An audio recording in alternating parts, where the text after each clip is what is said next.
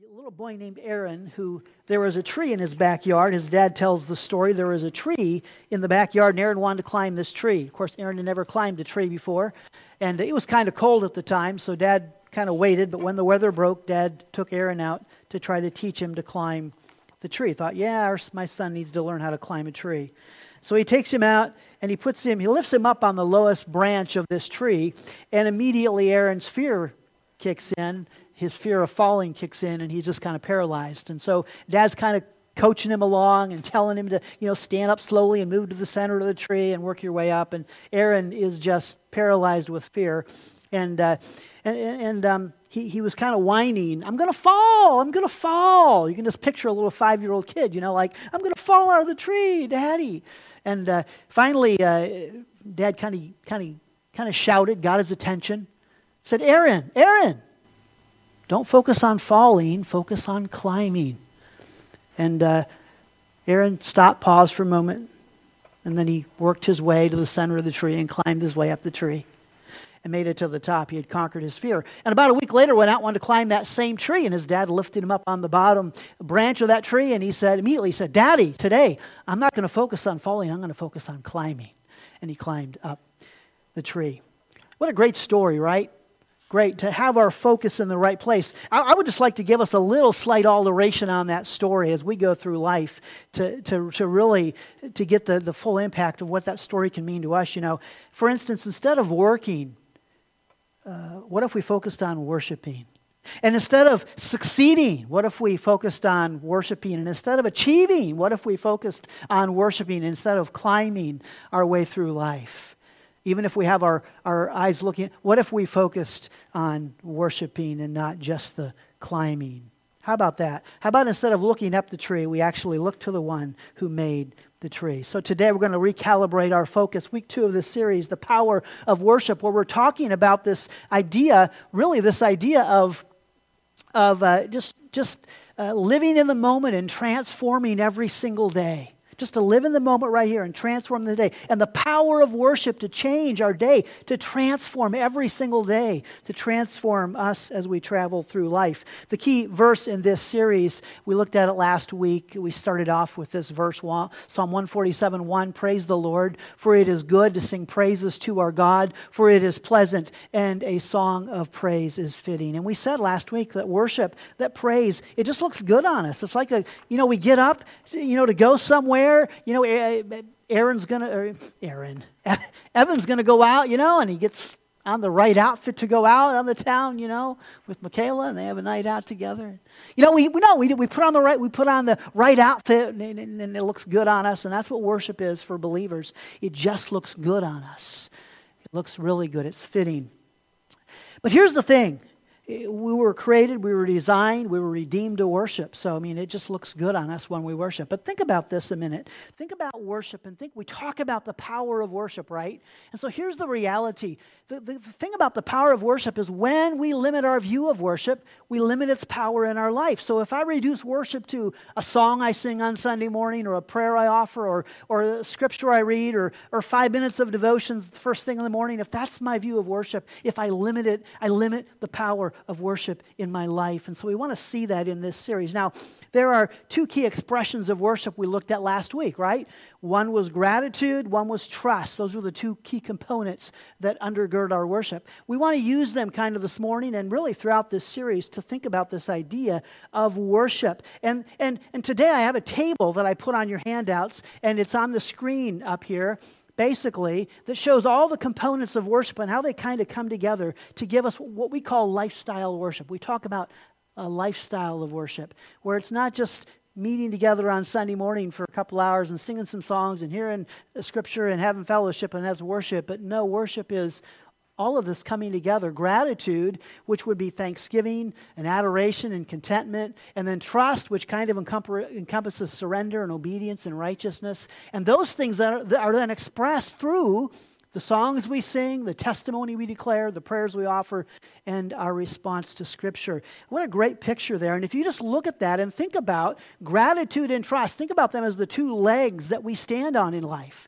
That if you stand on trust in God and gratitude to God for all He's done, you can live a lifestyle of worship. If you can stand on these two legs and then use your hands to sing and your hands, your mouth to sing and your hands to serve and, and the rest of your faculties and instruments to worship and praise God, that is a lifestyle of worship. Romans 12:1, one of the best scriptures in the Bible about a lifestyle worship says it this way I appeal to you, therefore, brothers, by the mercies of God, to present your bodies, your mouth and your hands and your feet, as living as a living sacrifice, holy and acceptable to God, which is your spiritual worship. And so, note in this verse, this note in this, this lifestyle worship in this, ver, in this verse, that it is a response to God's mercy with trust and with gratitude. Because of God's mercy, in view of God's mercy, I'm trusting His mercy and I'm grateful for His mercy. He is so good to me.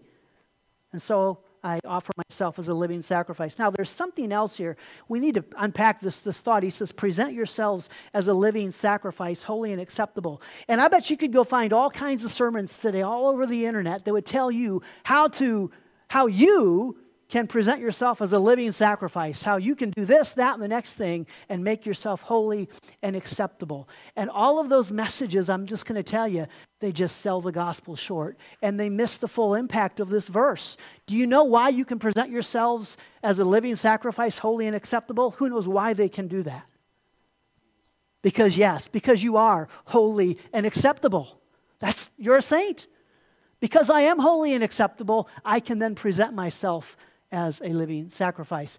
The answer to the, the key to this, really, is found in Romans 2. The answer to verse 1 is found in verse 2. Do not be conformed to this world, but be transformed by the renewal of your mind, that by testing you may discern what is the will of God, what is good and acceptable and perfect. And so, how do I live as a living sacrifice? I don't strive really hard and work really hard to make myself holy and acceptable. It's what we talked about in our last series. I set my mind on the Spirit. I renew my mind so I am transformed, versus setting my mind on the flesh, where I am just conformed to look and act and think like this world. That's the key. The battle is always up here in our mind. And that's the answer to being a living sacrifice. Set your mind on the Spirit, and then you will be uh, renewed by the Spirit. So we can present ourselves holy and acceptable because we are. Just know that we are holy and acceptable because of what Christ did. And so I can actually be a living sacrifice. That's amazing. People that don't know Christ, I don't care how good a life they live, they can't be a living sacrifice because they do not have the living sacrifice, the once for all sacrifice living in them.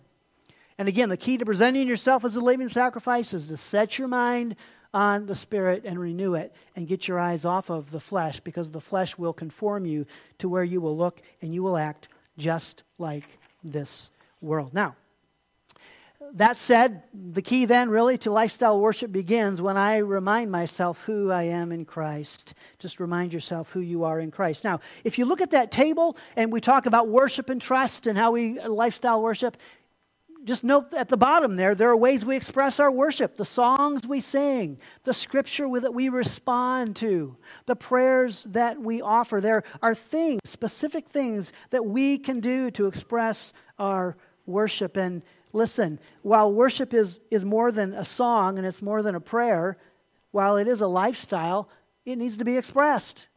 And we will, we will be less than satisfied in our life if we're not expressing our worship. We did that this morning. And can I just tell you, man, this, we have just been singing the lights out in here the, the summer. I tell you, this, this worship again this morning, that opening song, just like, wow, you guys light it up.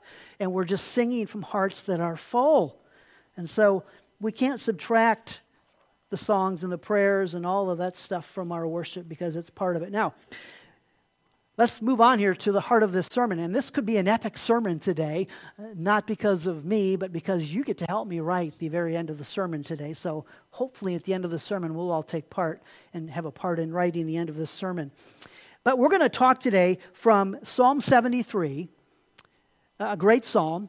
And uh, Titus read a little bit at the start of the worship service. And Psalm 73 is written by Asaph, who is a Jewish Jewish worship leader uh, in the temple. He's credited with writing about a dozen Psalms. What's key about Psalm 73 is its pronoun usage. That's how you can really, I saw a commentary point this out and I thought, well, that's fascinating. And that's just where it's right where it, it unloaded for me, unpacked for me. The pronoun usage. So let's walk through Psalm 73. Let's let Asaph, this Jewish uh, religious leader, lead us in worship this morning. Now, the first 12 verses, the dominant pronoun is they, referring to the evil people. And so here's what he says Truly, God is good to Israel, to those who are pure in heart. But as for me, my heart had almost stumbled, my steps had nearly slipped. So Asaph starts with a great, a great affirmation of the goodness of God, the character of God, but then he immediately gets transparently honest and says, But I almost fell. I almost lost my faith. And why did he almost lose his faith? We see in verses, again, 3 through 5. My steps had nearly slipped, for I was envious of the arrogant when I saw the prosperity of the wicked, for they have no pangs until death. Their bodies are fat and sleek. They are not in trouble as others are. They are not stricken like the rest of mankind. And, and, and Asaph is battling that age old question we all have wrestled with why do the wicked prosper? We look around us, we see the, the wicked, the evil prospering, and it sometimes throws us into a loop. We see, when we get our eyes on the circumstances of this world, the, the injustices of this world, it can really take us for a loop, which leads us to really our big idea this morning. We must never base our faith on our feelings. Just know that. Never base your faith on your feelings and it's so easy to do and not even realize it. Don't base your faith on, you know, um, a Sunday morning. Don't base your faith on a song. Don't base your faith on a circumstance or don't base your faith on a feeling. That takes us to verses 13 through 16. We're moving through this real fast. We'll apply it in a moment. But here the dominant pronoun shifts from they, the wicked, to I, Asaph, and he's talking about himself. All in vain have I kept my heart clean and washed my hands in innocence, for all day long I have been stricken and rebuked every morning. And so here Asaph is focused on himself, and he, he thinks about all that he did for God, kind of like that older prodigal son's brother, you know, all I did for God, and I'm rewarded with hardship and adversity. And, you know, sometimes we feel like that. We do what's right we play by the rules and uh, things don't go well for us. We find others that game the system, that cheat the system and they get ahead. And it's, someone's just like, well, maybe I should cheat on my taxes too, you know? You know, it's just like, you know, why do the right thing? And that's kind of where Asaph is at. And then we come to verse 17, which I think is the key verse, the transitional verse in this psalm. Oh, I didn't read the rest of this here. He goes on, If I had said, I will speak thus, I would have betrayed the generation of your children. But when I thought how to understand this, it seemed to me a wearisome task. And that's a key verse there, the key word there, a wearisome task. Eh, he's just focused on himself, and life is wearisome. It's getting the best of him, it's beating him down as he thinks and looks at the world around him. And then, as I said, we come to verse 17, which is the key verse in this psalm. The key verse says this But when I thought how to understand this. It seemed to me a wearisome task until, note verse 17, until I went into the sanctuary of God, then I discerned their end. Until I went into the sanctuary of God. What has happened here? What, what was the turning point for Asaph? He went to the temple and had an attitude adjustment. He went to the temple and his focus and perspective was altered. He went to the temple and he stopped to worship, and when he did, things shifted within him. He has a different perspective. He's recalibrated his, his focus. We come on here and we go to verse 18, and the dominant pronoun here is you. Now he's going to start to talk to the Lord. He looked at the wicked, he looked at himself. Now he's, he's, he's actually looking now at the Lord. His focus is on God. And then, verses 23 through 28, this is how it wraps up. He kind of has a mixture. Now he's talking about looking and thinking about the Lord, at the same time, thinking about himself, us. It's you and I, it's the Lord and us, and it's kind of a mixture of these two pronouns as he comes to the end of this. And, and basically, in verses 18 through 22, as he focuses on God, he gets an answer to his dilemma He recognizes Yahweh, what the Lord can and will do for him. And then he gets to these very last verses, verses 23 through 28, the end of the psalm. And uh, here, he's looking at himself in contrast in relationship with God. He's, uh, he's affirming who God is, and he is seeing who he is in relationship to God. Worship does that. Worship helps us see ourselves in relationship to God, and that's one of the reasons it's very powerful. It reminds me of the quote that we shared last week What we are worshiping, we are becoming. Ralph Waldo Emerson. What a great quote. What we are worshiping, we are becoming. Our, our deities shape our identities. And you see that in Asaph's life. That as he stopped to worship and get his focus off of the world and off of himself, and off of this pity party and he got his focus onto God, it totally shaped his identity. It radically affected his focus, recalibrated his focus in a powerful way. And it leaves us with really the great question today who or what am I presently worshiping? Man, if things aren't going well in your life, if you just feel like you're, you know, just things aren't clicking right, if your attitude isn't where it should be, just stop and ask yourself who or what am I, where's my focus? What am I worshiping today? Let's look at a handful of verses there in that last section, though. Here's what, and, and, and this is what Titus read for us at the start of the service. Nevertheless, this is how he ends the psalm. Nevertheless, I am continually with you. You hold my right hand. You guide me with your counsel, and afterward you receive me to glory. Whom have I in heaven but you? And there is nothing on earth that I desire beside you. My flesh and my heart may fail, but God is the strength of my heart and my portion forever. For behold, those who are far from you shall perish. You put an end to everyone who is unfaithful to you. And you can just see uh, just the attitude there of Asaph as he walks through this psalm, as he gets to the sanctuary, as he worships, and as his attitude is changed. And I share the entire psalm to get us to this last verse, verse 28. If verse 17 is the key verse, this is the climax verse. Verse 28 is the climax verse of the whole psalm. And here's what it says But for me, it is good to be near God. I have made the Lord God my refuge that I may tell of all your works. Let's read that in the New King James Version. I love this version here. But it is good for me to draw near to God. I have put my trust in the Lord God that I may declare all your works. Can you just read that and you just see the lifestyle worship encompassed in that? Can you just see, think about this, the sense of gratitude in that verse mixed with a reality of trust expressed through this declaration of praise. He just says, Lord, it is good for me to be near you. I have put my trust in you that I may declare all your wonderful works. What a, what a great, what a great, what a great declaration of praise. So here what I want, I want to do. I want to see three distinct impacts that worship had in Asaph's life. Here's the impact when he recalibrated his focus, when he renewed his mind through worship. This is what it meant to him. This is how it impacted him. Three very distinct ways. And let me tell you, it'll be the same for you and I in your life. That's why you need to hear this. It's going to work the same way for you and I when we stop, get our eyes on God, and begin to worship in the midst of our day. Number one, worship answers life's most difficult questions. Verse 3 I saw, I was envious of the arrogant when I saw the prosperity of the wicked. And, and, and he's just in this place. Now, to appreciate this psalm here by Asaph, you have to understand the difficult place that he's in. You have to understand where he is. You have to see this man juxtaposed against his circumstances. Can you see a humble man, a God fearing man who leads worship in the temple, standing up and, and making that declaration, Holy, holy, holy is the Lord God Almighty. Can you hear the echo of his voice throughout the congregation? It's your breath in our lungs. So we pour out our praise. We pour out our praise. It's your breath in our lungs. So we pour out our praise to you only. Great are you, Lord.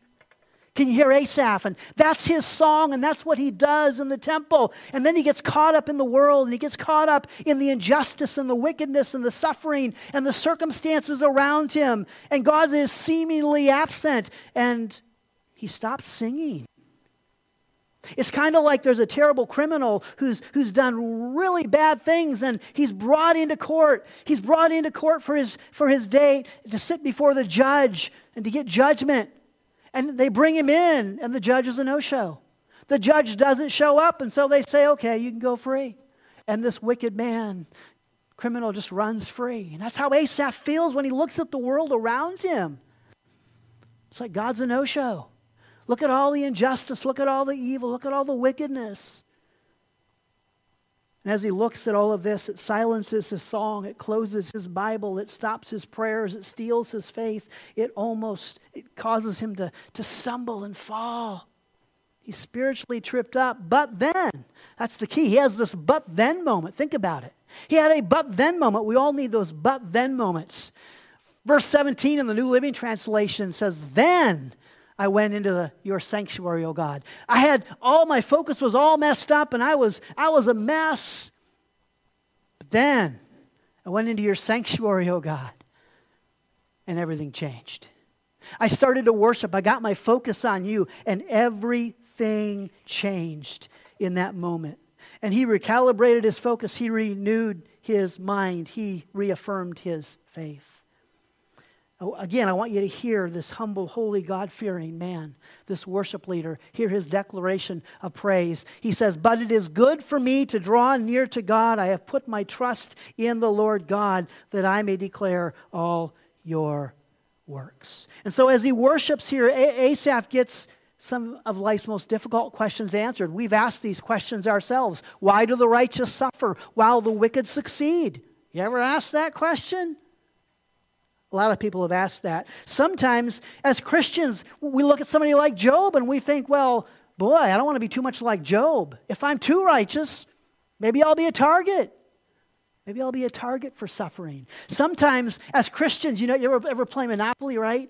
And, and you get that little get out of jail free card. And I think we as Christians sometimes think, well, I should get a get out of suffering free card. You know, I'm a Christian. I should just present this card and all my suffering should go away. And that's just not the way that it works. Sometimes God does seem distant and absent. There is a somewhat well known author, pastor, not super well known, but he writes a, a, great article here talking about the true source of our joy and our identity and how the suffering we go through can reveal what that is. Listen to this. Seven, seven years ago, after 41 years of marriage, my parents got divorced. It wasn't because of infidelity or abuse, physically or emotionally. My family and I still scratch our heads and wonder exactly what happened. Was it really a case of irreconcilable differences? I don't think that's possible for Christians because of the power of the gospel.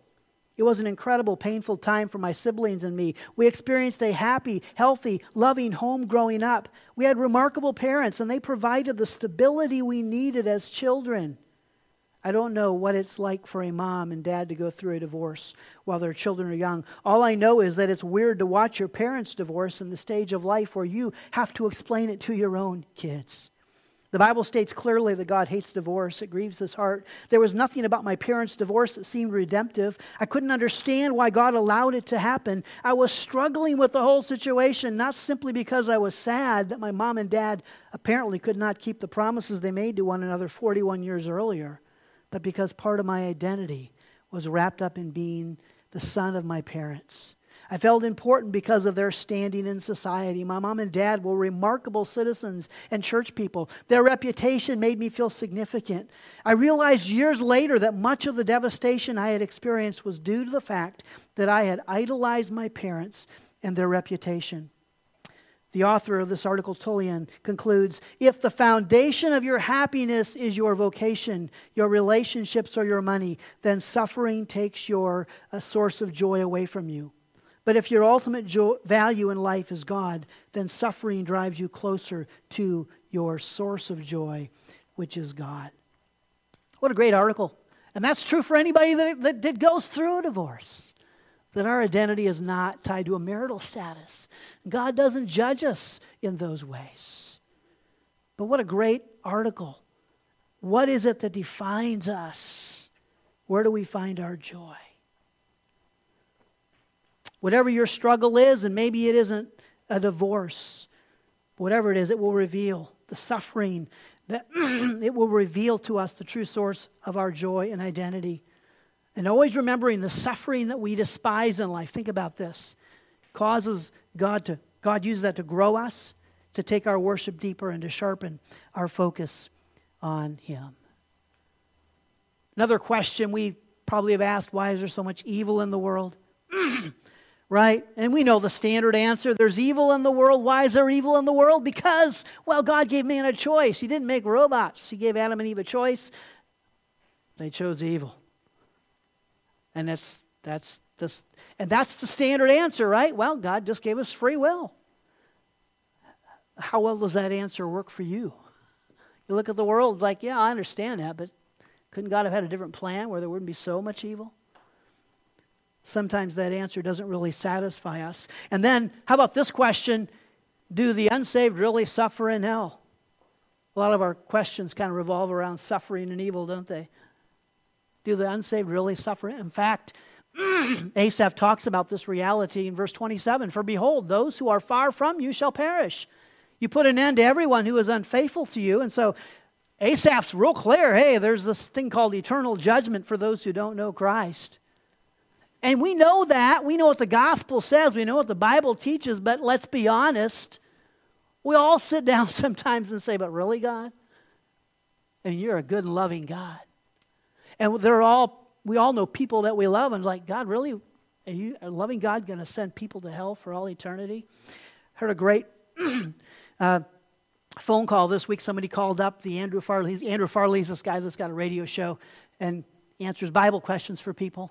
Oh, what a great answer. Lady called up and said, I'm really concerned. My mom and dad, they were Mormons. I don't think they really knew Jesus. I don't think they knew the real Jesus. I don't think they really were saved. And she was heartbroken over that, and she was wrestling with the fact that she may never see them again in eternity. And Andrew Farley had a great answer. He said, I understand that your pain is real.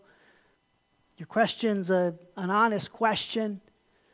And I know that you desperately love your mom and dad and want them to be in heaven. Let me just tell you this. You know what? God loves your mom and dad more than you do. And He's more desperate that they would end up in heaven. And He's done everything He can to get them there. And I think we'll be shocked someday at who ends up in heaven, who in the 11th hour God did not get through to, who did not surrender themselves to the cross and to the gospel and to Christ. There are seeds planted in people, and we don't know what happens to people in their final hours when those seeds come to fruition. The reality is, our most difficult questions in life are answered when we stop to worship. Now, you're probably saying to me, okay, that's great. you didn't answer any of those questions.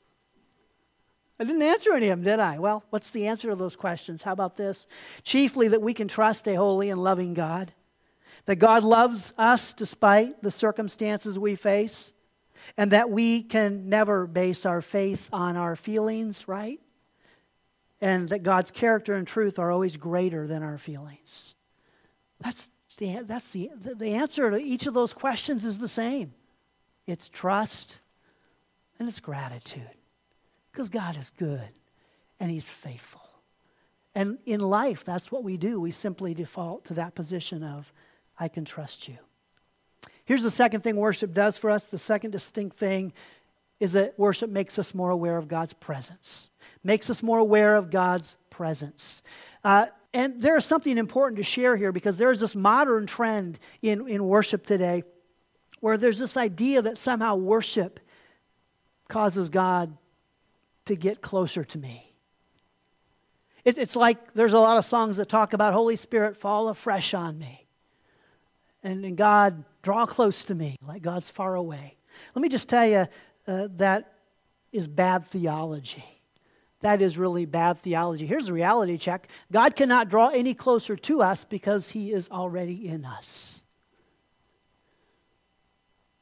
Just know that. God cannot fall afresh on me because He is already living in me. That's, the, that's how close I am now, the Bible says to be filled with and controlled by the Holy Spirit. Yes, that's good theology. That's true. But let's look at this a minute from Scripture. 2 Corinthians chapter 5, we're in the Old Testament. We're, we're, again, we're reading someone else's mail here. This is when they're dedicating the temple. and they bring in the whole they bring in the ark of the covenant and they're getting excuse me they're getting ready to dedicate the temple here and it was the duty of the trumpeters and singers to make themselves heard in unison in praise and thanksgiving to the Lord. And when the song was raised with trumpets and cymbals and other musical instruments in praise to the Lord, for he is good, for his steadfast love endures forever. The house, the house of the Lord was filled with a cloud, so that the priest could not stand to minister because of the cloud, for the glory of the Lord filled the house of God. What an amazing moment here as they're dedicating the temple. And you got all these, about a hundred of these, uh, um, over a hundred actually, these singers and trumpet players on the worship team coming out to worship the Lord. And why is this text significant? Well, it shows us that in the Old Testament, God's presence resided in the temple. That God literally here showed up in the temple. God didn't put a fog machine in the temple to create a bunch of fog so they would feel like He was there. No, He was really, really there. And for the Israelites throughout the Psalms, you'll see this. They would set their eyes on the temple or they would go to the temple. Why? Because that's where they would worship God, because that's where God literally showed up. His presence showed up and would fall and live in and consume the temple. In fact, you want to know who you want to know who's leading worship there the, on the praise team? Anybody want to guess? Who's on the praise team? Anybody got a guess? Asaph. How cool is that? And this is what Asaph's talking about. Moments like this, when he's at the temple and he's worshiping God and he gets his focus back where it needs to be. You can read that earlier in Second Chronicles 5. But let's look at our reality because our reality is different, right? What do we often say? We look at this building here like this is the house of God, right? This building we're in. But not it's not it doesn't mean the same thing as it did in the Old Testament. God doesn't come down and live here. We don't go to church. What do we say? We are the church. And here's what it says.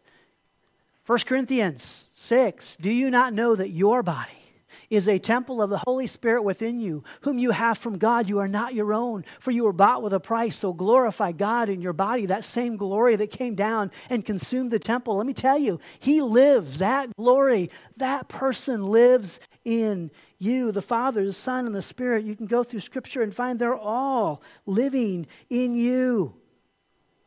The reason we can be a, a, living sacrifice, holy and acceptable, is because the once for all sacrifice, the righteous one himself, lives in me.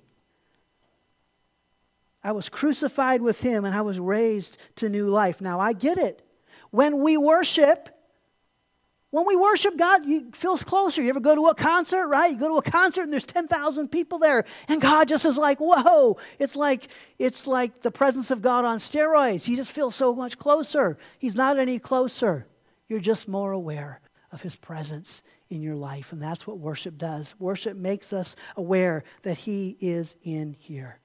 You see, we never want to base our faith and our theology, for that matter, on our feelings. Never ask the Holy Spirit to fall afresh on you. Ask the Holy Spirit to move in you and, to through, and through you and to take control of you. That's what the Bible says. So know that God's presence in the New Testament resides in the body, resides in your body, resides in my body, resides in our body, the body of Christ collectively in this world. And do not get drunk with wine, for that is debauchery, but be filled with or controlled by, that's the idea, the Spirit. May He so fill you and control you. And that's the reality. And we go then to the end of this. Excuse me again. Verse 28, Asaph's declaration of praise. But it is good for me to draw near to God. I have put my trust in the Lord God that I may declare all your works. It's good for me. Why is it good for me?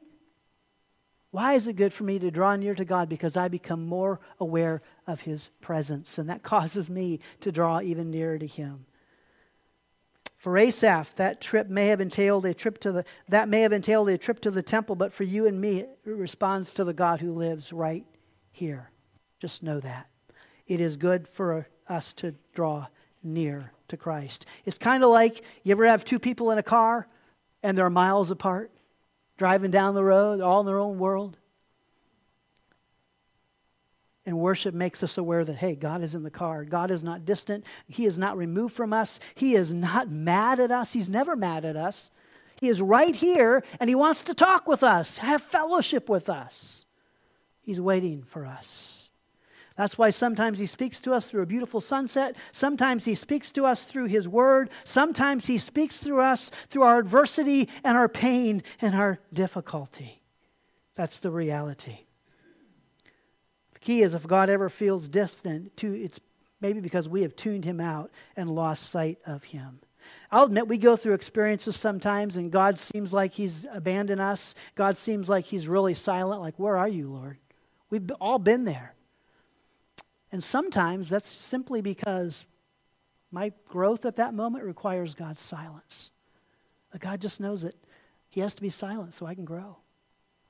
He has to maybe feel distant if that's crazy, because that's how I will grow. And sometimes it's in my adversity that He is simply growing me and working and moving in me. Remember, last week we said that God made a covenant with Himself, a promise with Himself to be faithful to you, faithful to me, to meet our deepest need of a Savior.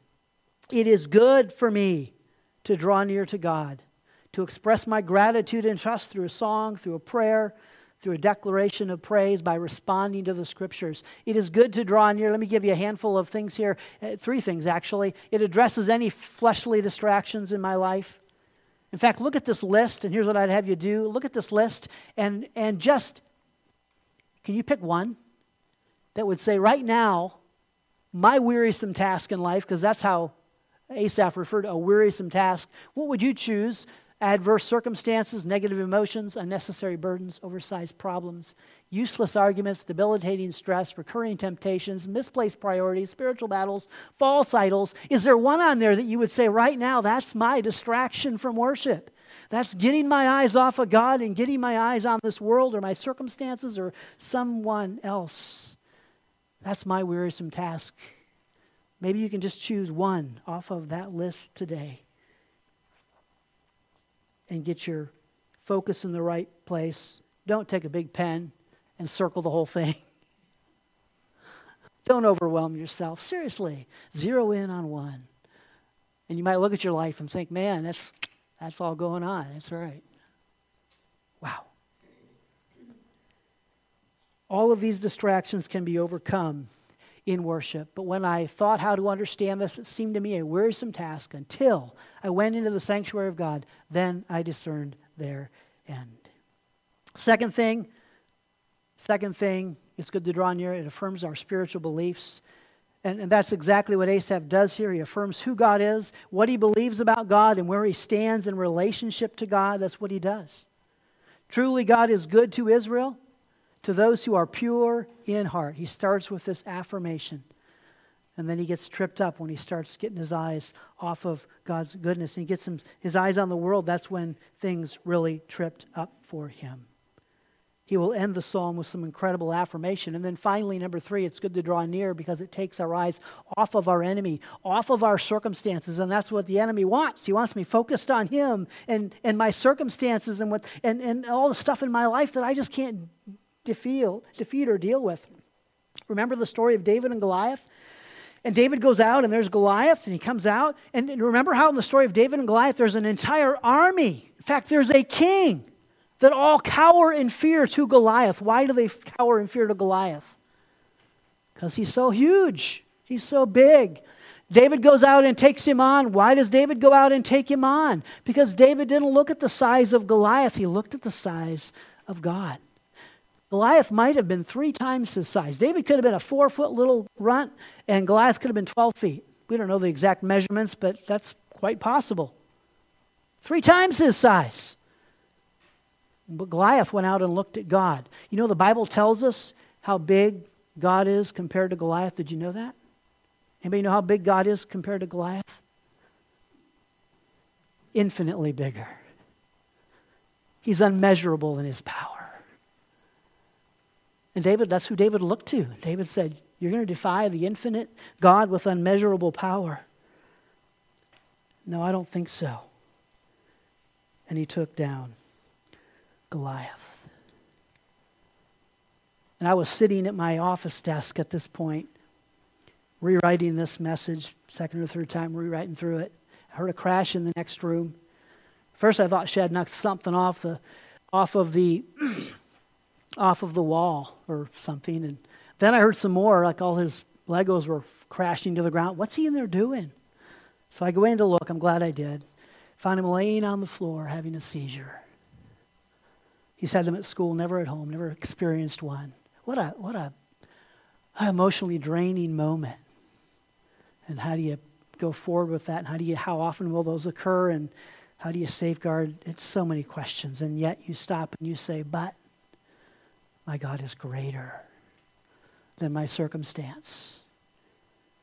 We just need to know that. Keep our eyes in that area. And then the third distinct thing here, and this is just a short one to wrap up here worship sharpens our eternal perspective. And as we've gone through this, you maybe came to the realization that, that Asaph came to I mean, he says it in verse 17 until I went into the sanctuary of God, then I discerned their end. Then he got his focus in the right place. And as he started to look at the wicked and he started to look at his circumstances and look at God and look at himself and worship, as all of this comes together, Asaph says, well, wait a minute.